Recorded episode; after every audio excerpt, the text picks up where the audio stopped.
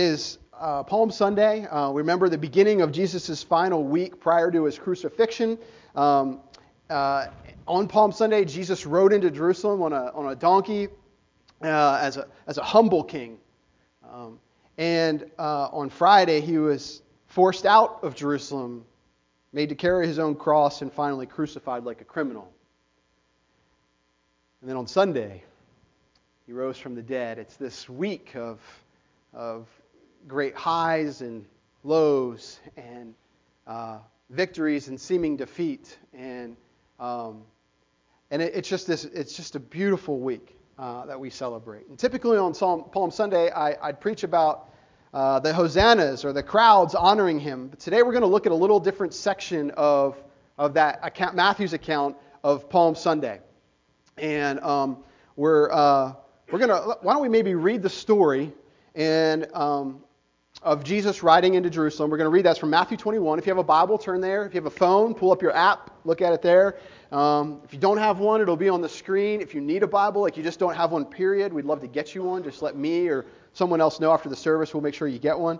Um, but this is Matthew's account of, of Jesus coming into Jerusalem on that first Palm Sunday. It's Matthew 21, verses 1 to 11. This is what he writes. He says, As they approached Jerusalem and came to Bethphage on the Mount of Olives, Jesus sent two disciples, saying to them, Go to the village ahead of you, and at once you will find a donkey tied there, with her colt by her. Untie them, bring them to me. If anyone says anything to you, say, The Lord needs them, and he will send them right away. This took place to fulfill what was spoken through the prophet. Say to daughter Zion, See, your king comes to you, gentle and riding on a donkey on a, and on a colt, the foal of a donkey. The disciples went and did as Jesus had instructed them. They brought the donkey and the colt and placed their cloaks on them and Jesus, for Jesus to sit on. A very large crowd spread their cloaks on the road while, the, and, while others cut branches from the trees and spread them on the road. The crowds went ahead of him and those that followed, shouting, Hosanna to the Son of David! Blessed is he who comes in the name of the Lord! Hosanna in the highest heaven! When Jesus entered Jerusalem, the whole city was stirred and asked, Who is this? And the crowds answered, This is Jesus, the prophet from Nazareth in Galilee. Since, uh, since you know, from before the time man had existed, God has had a plan to care for his needs. We see this evidence as far back as the creation itself. God created the earth and everything in it, including his crowning achievement, his most precious aspect of creation, humankind. Earth was in part created so that man would have food to eat. And the order of the f- was God created earth and everything in it, and then he created man and, put, and, and, and brought him to life. God planned how to provide for man even before man was created. Food was created, then man was created.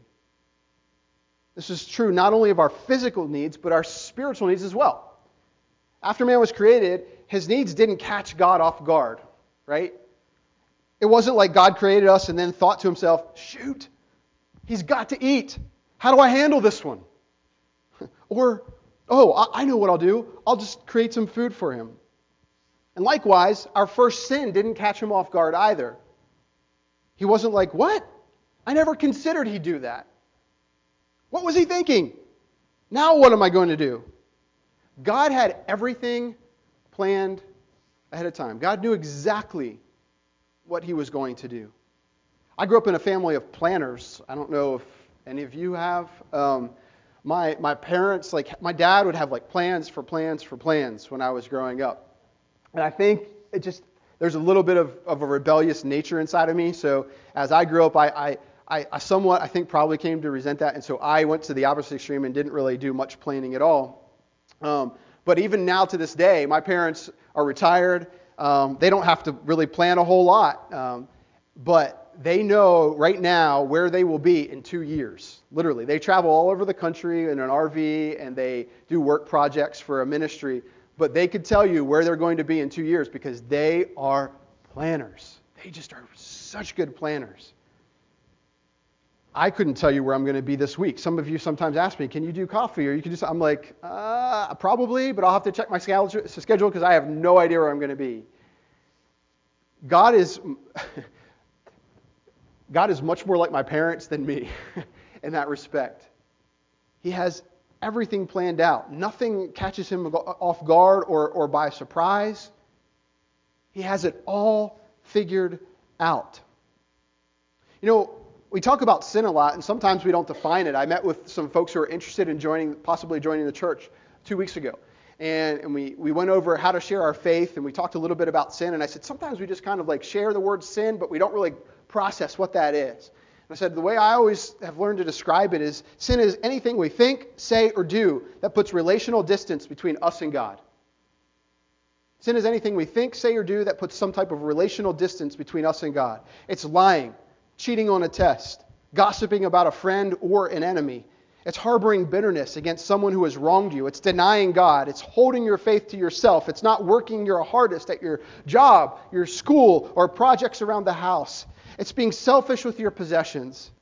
All these things and a thousand more are actions we, we use to intentionally or unintentionally push God away from us, to put relational distance between us and God. There's sin. God does, God's desire is to be near us, to be in close relationship with us. And we know this because in the beginning, when God created us, we, we were in perfect relationship with Him perfect relationship with Him. We walked with Him and we talked with Him. Nothing scared us about Him. Nothing caused us to, to be away from one, to be away from Him. And then we sinned. And after we sinned, when God came back into the garden, what does man and woman do? They hide. They hide. Sin broke our relationship with God. But God knew this was going to happen. And because his plan for us was relationship, he had a plan to solve it. He created us for relationship with himself. And so nothing was going to stop him from providing the creation, which he loves so much, a way to have relationship with him again. So he spent the next several thousand years reminding and preparing his people for his plan, telling them what his plan was going to be. God planned from the very beginning, even before the, even before the beginning, to provide us a way back to him. As far back as Genesis 3:15, where God speaks of woman's offspring crushing the head of the serpent, and Deuteronomy 18:15, where God comments, "The Lord your God will raise up for you a, a prophet like me from among you, from your fellow Israelites, and you must listen to him." Or in Isaiah 53, verses 2 to 6, where God foretells of the Messiah when he says this, "He grew up before him like a tender shoot." and like a root out of the dry ground. He had no beauty or majesty to attract us to him, nothing in his appearance that we should desire him. He was despised and rejected by mankind, a man of suffering and familiar with pain, like one from whom people hid their faces. He was despised, and we held him in low esteem. Surely he took up our pain and bore our suffering, yet we considered him punished by God, stricken by him, and afflicted. But he was pierced for our transgression, was crushed for our iniquities. The punishment that brought us peace was on him, and by his wounds we were healed.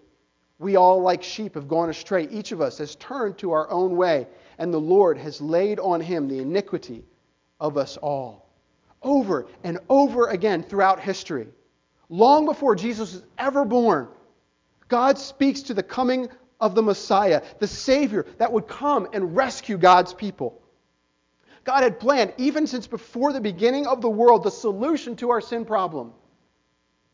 And we know this because he tells us as much in Ephesians chapter 1, where he says through Paul, Praise be to God, to the God and Father of our Lord Jesus Christ, who has blessed us in the heavenly realms with every spiritual blessing in Christ.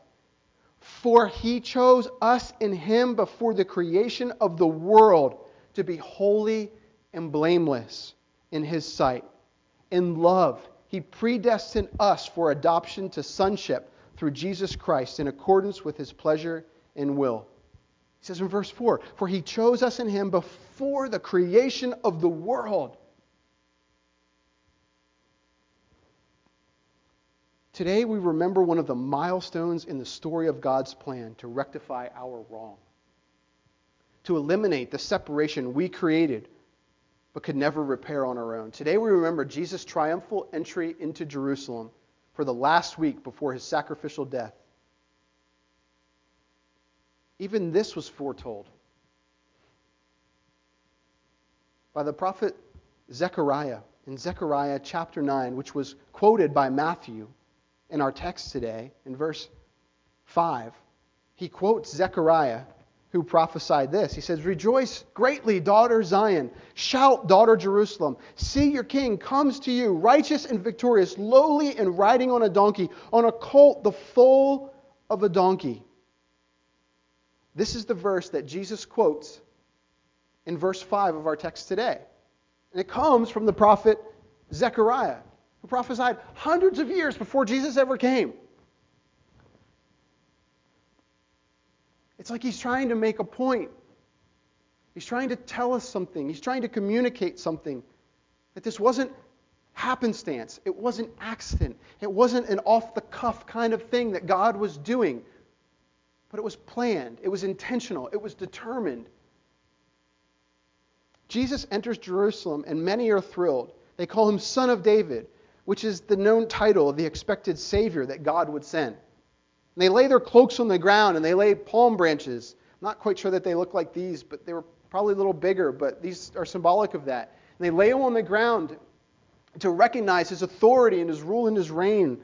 And and they actually state that he comes in the name of the Lord, recognizing the authority that and God's blessing on him. Yet they still weren't able to fully accept who he was. They called him the prophet of, of Nazareth. But it didn't matter what the people thought about them, good or bad, because God's plan was not dependent on those people. He was in control and set into motion the provision for our greatest need. It was this day that the plan was set into motion as he took his final descent into Jerusalem on that donkey. Along his 30 year journey, Jesus' 30 year journey, many people tried to discourage him from his calling and his purpose. His family tried to dissuade him from going on. Satan tried to derail him through temptation.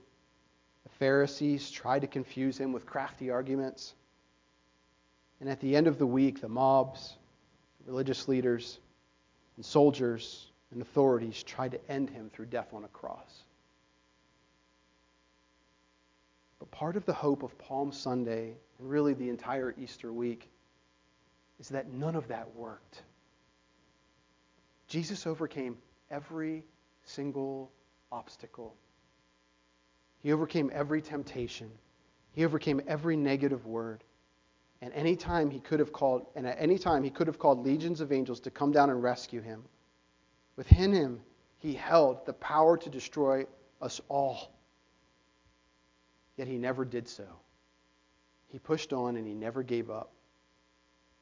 In part, the hope of the message of Palm Sunday is that nothing could obstruct the plan that God had made before anything had ever been created.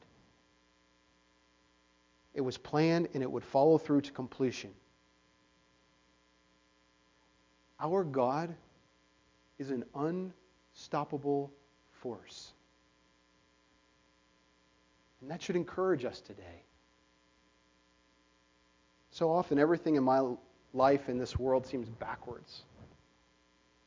Those who follow Christ seem to suffer, while those who want nothing to do with God seem to prosper. The selfish and wealthy appear to get more comfortable, while those who struggle seem to just fall further behind. The guilty go free, while the innocent unjustly pay the price. Up seems to be down, and down seems to be up.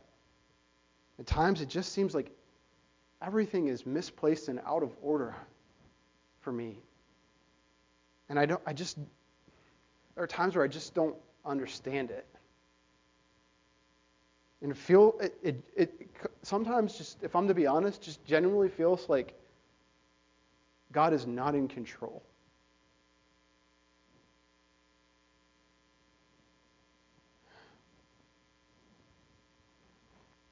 Think it's really easy to have happen in our world, in part because the things in this world are just so tangible and they just feel so real. And we, we are deceived into believing that this is everything that there is. But that's a lie. Injustice, pride, greed, lust, and a thousand other sinful sentiments are heralded as proper good in the way to be happy and prosperous in this world.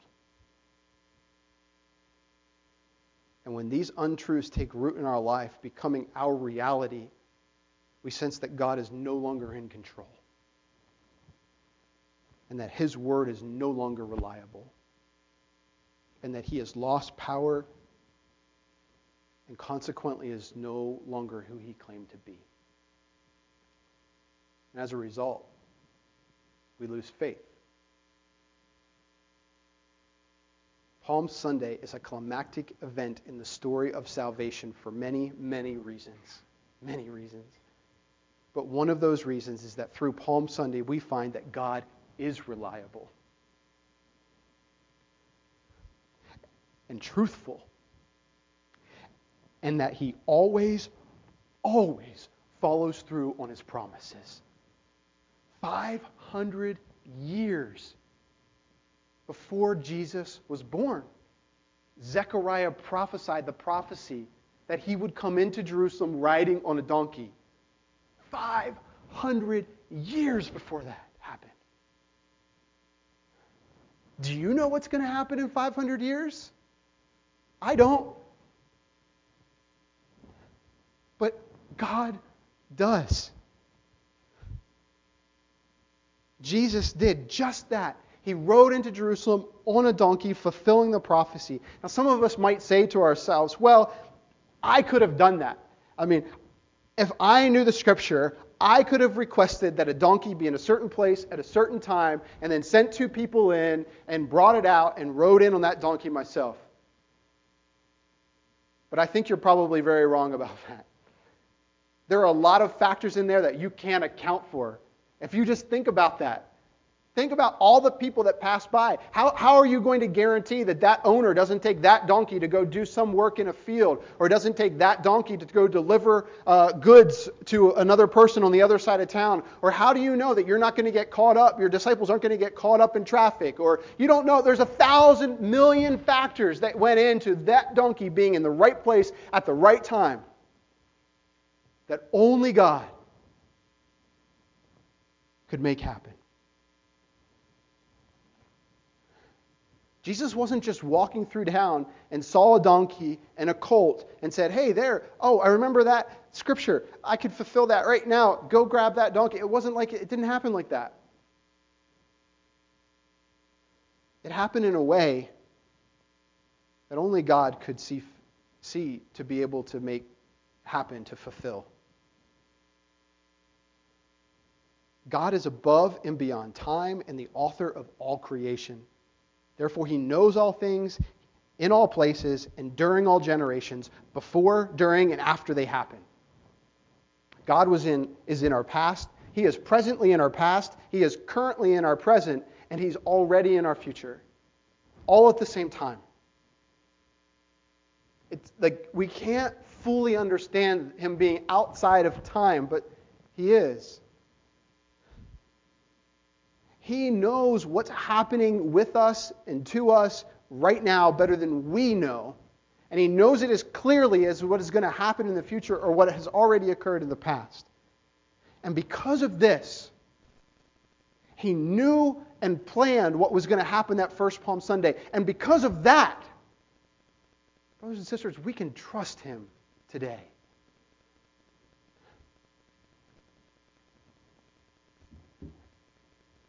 God had the plan for Jesus to come into Jerusalem on a colt, the foal of a donkey, since before the creation of the world. He'd been telling the world that throughout all history. He's telling us that today. But the difference for us today than it was for maybe them in times past is that now Jesus is right in front of us. It has already happened. He has made clear to us who he is. It's not that we're looking forward to hope that for Jesus to come and to rescue us. He has, he has done that. He is going to come back, yes, but he has already done the work of rescuing for us. And because of that, today, in this moment, in this time, in this generation, we have a choice to make. We have to choose who we will believe God to be. Will we recognize him as the way, the truth, and the life? Or will we deny reality and merely recognize him as a wise prophet or a nice man? We must choose. There's no halfway. You can't have your foot in one and in the other at the same time. You're all in or you're all out. There's this guy named Nik Wallenda. He was he's existed a long time. He lived a long time ago, but he was called the King of the Wire. He was the first person to ever walk over the Niagara Falls on a tightrope, which just is crazy and ridiculous to me. But he also went over the Grand Canyon on a tightrope. Um, when Nik Wallenda was stepping out onto the wire, staring down into the powerful Niagara Falls or into the depth of the, the Grand Canyon, there was a moment. There was a moment after all the wind speeds had been calculated, the tension on the wire had been adjusted. He decided how he was going to be balanced. He worked with a psychologist to make sure his head was kind of screwed on straight. There was a moment as he was about to step on to that wire when he asked himself, Are you really going to do this? Are you really committed to this? He had to make a choice. For Nik Wallenda, there was no going halfway. He was in or he was out. But you didn't get halfway across the Niagara Falls and then say, oh, I kind of changed my mind. You were in or you died. Maybe for a long time, you've been like one of the people in the crowd that first Palm Sunday. You've shouted for years about Jesus. You've come to worship services. You read your Bible and supported the church. But on the inside, just like the crowd, you haven't really gotten to know who Jesus is. And you're just wondering, who is this guy? He's a prophet. Uh, he's a good man. But it hasn't really gone much beyond that for you, at least in your heart. Maybe you like the idea of a king more than the reality of it. See, because if Jesus is your king, that means he's in charge of you. What he says goes. You don't have a say anymore. He rules your life. You don't get to choose sometimes, and he gets to choose sometimes. He chooses all the time.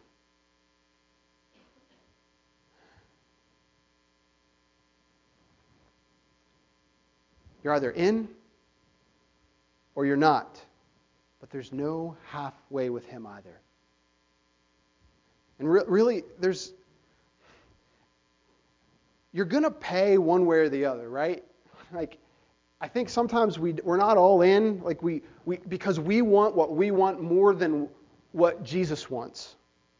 Like we look at what Jesus wants and we're like, ah, oh, that doesn't really fit with my desires, so I'm going to choose what I want right now and put him on the side.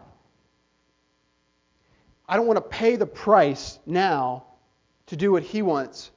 The truth of the matter is, you're going to pay the price at some point. You're going to pay it now by doing what Jesus wants. And yeah, probably have to give up some of your wants, but I promise you, the scripture promises you that what you get far exceeds what you give up. But if you don't pay in that respect now, you're going to pay later.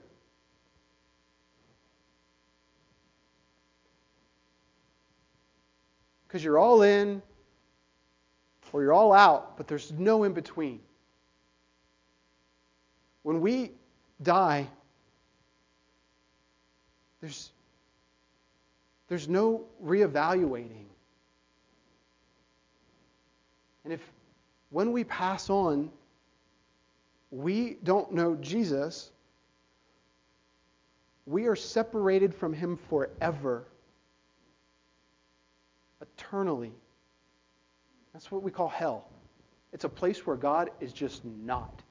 Some of us say, you ask somebody how they're doing, they say, oh, just this week has been just like hell. You know what? That is nowhere, your, their week is nowhere close to what hell is like. Because even in this world, when things get really bad, God is still here. But there, he is nowhere to be found. So the choice is we pay now in, a way or we pay later in a way. But we're going to pay. Our hope for you today, our hope for you today is that you will allow God to change your heart. That you will open yourself to Him so that He can show you who He really is. And so that you can cheer and, and, and shout loudly for Him, not because it's what everyone else is doing, but because He has changed your life and you are now in relationship with Him in a way you've never experienced before. And it is so good, it is so grand, it is so wonderful that you can't keep it inside. Our hope is that you will be all in with Him. That every bit of your time, talent, and energy will be given to Christ because He is just that worth it.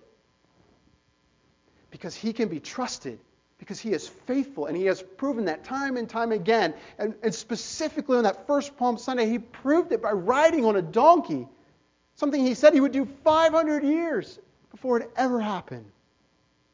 And if he can come through like that, then we know he will come through in regard to eternity as well. What we believe is not a fairy tale. What we believe is reality.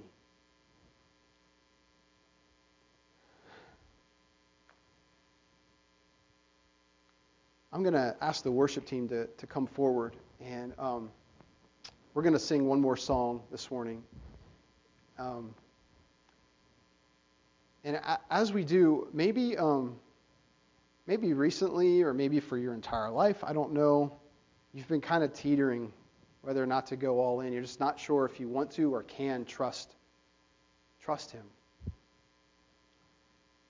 But maybe today you've heard this truth that, like, He prophesied, like, hundreds of years before, and, and he, he, he made plans thousands of years before, and they all came true. And so maybe you're just thinking to yourself, maybe I can trust him. Maybe I should trust him. Maybe his way is better than my way. Maybe it's uh, as real as anything that I can see or touch here. And I just need to take that leap. I just need to take that step and go all in. Or maybe recently, uh, you, have done that in the past, but maybe recently you've kind of been going back and forth and you know you have not been living as God has wanted you to live. You're all in, but you've been kind of living as though you're not recently. And there's some things you need to confess. There's some things that you need to offer over to the Lord. If that's you, you're no different than any other believer. God wants you to be encouraged in that, but He also wants you to know that He wants you to get right with Him. He wants you to confess those things so that you can be living by faith again and not by your sight. I don't know where you are today, but I do know this. The story of Easter, the story even of creation itself, reminds us that God wants relationship with us. He doesn't want distance between us and Him, He wants to be right there with you. And the story of Easter tells us that it is so important to Him that nothing, not even His own life, was too much to give. So today, my hope is that you will go all in with Him and that you will be able to sing and shout and praise with that crowd. Hosanna, son of David. Blessed is he who comes in the name of the Lord. Hosanna in the highest heaven. Or as it might maybe better be translated, praise God and his Messiah. We are saved. Like he is our Savior. And you won't just say it, but you will really mean it. Because you've gone all in with a God who can be trusted.